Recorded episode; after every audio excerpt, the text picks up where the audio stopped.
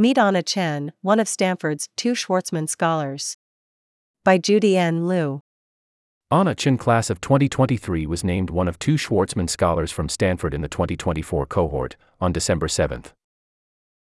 The Schwarzman Scholarship was founded by Stephen A. Schwarzman to give students an opportunity to study at Tsinghua University in Beijing, China, through a one year fully funded master's degree leadership program. According to the Schwarzman website, future scholars should demonstrate academic excellence, exceptional results in their field, and outstanding leadership qualities. Chen is a senior from Seattle, Washington, majoring in international relations, IR, with a strong interest in creative writing. She chose to study IR because of her own experiences growing up as a Chinese American who struggled to define her relationship with China.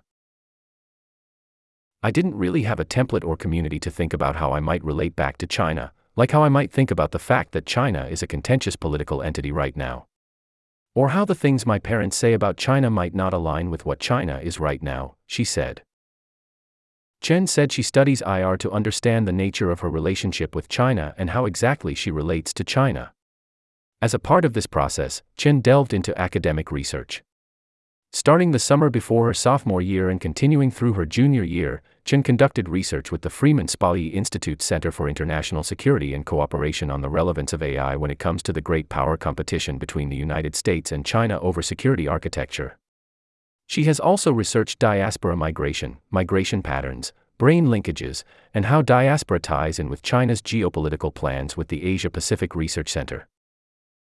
Chen applied to be a Schwarzman Scholar largely because she wanted to continue her journey in academia in a different country. Growing up, Chen said she spent spend time in southern China and eventually worked in China during summer 2021. I keep hearing stories about Beijing, but I've never really gone, and I think Beijing is kind of the hub of academic activity in the way that Shenzhen is sort of the hub of economic activity, so I wanted to get a different perspective on China from the north, Chen said.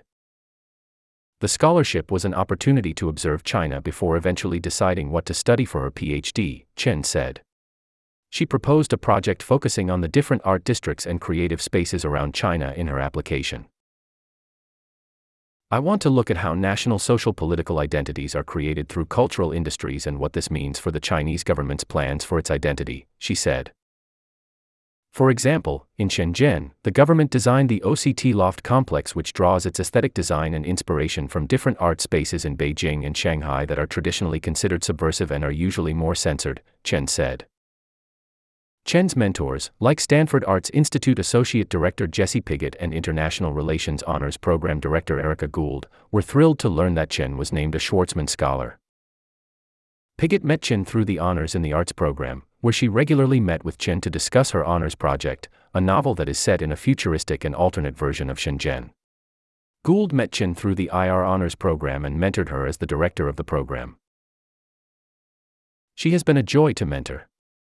She is extremely hardworking and determined, and I've really enjoyed learning more about how she is pursuing similar questions through both empirical positivist research and creative writing, Gould said.